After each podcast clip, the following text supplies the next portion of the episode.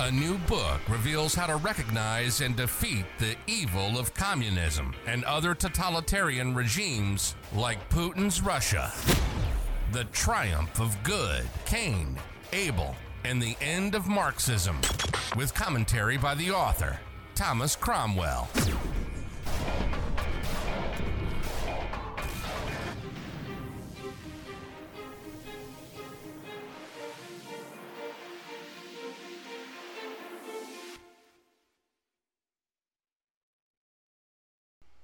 Chapter 21 Conclusion The End of Marxism and the Dawn of a New Day. First section This is our mission. The thesis of this book is that humanity is not destined to suffer an eternal existence under a dominion of evil, but that we are, in fact, destined to see good triumph over evil. We are creations of God while Marxism and neo Marxism are merely the creation of several corrupt and immoral people. They will pass away, but only if we choose to reject them. It is not the Creator's work to destroy these destructive theories and the institutions that promote them. It is our work. We must expose the fraud they represent, and we must deny them the support they depend on for their existence. Marxism and critical theories will end when no one believes in them and no one follows their prescriptions. In this respect, it should be remembered that although leftist ideologies seem so prevalent in the world today, they themselves are derivative of deeper wells of evil intent and behavior. Ultimately, to rid the world of evil, we must recognize and reject the thinking and behavior of Cain which itself embodies the malignant influence of Lucifer. New section Use the Cain Abel paradigm. The Cain Abel paradigm, which we have elaborated and applied throughout this book, is a key to understanding our own struggles with evil, as well as the manifestations of good and evil in other people and institutions.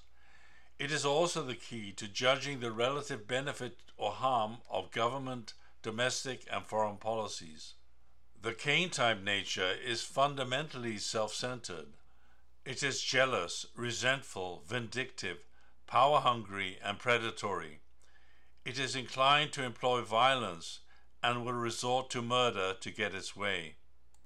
The Abel nature, by contrast, is faithful, patient, humble, forgiving, and sacrificial. It only uses violence as a last resort to protect the vulnerable and innocent from the predations of Cain. We all experience both Cain and Abel influences and impulses in our lives, but we all have the free will to reject Cain and choose the way of Abel. Likewise, we all have the freedom to oppose Cain type individuals and institutions in the world around us and to support their Abel type counterparts. The nature of Cain itself is the result of the satanic influence of Lucifer, who, out of resentment for the blessings being bestowed on Adam and Eve by God, initiated a series of illicit actions that destroyed the original family.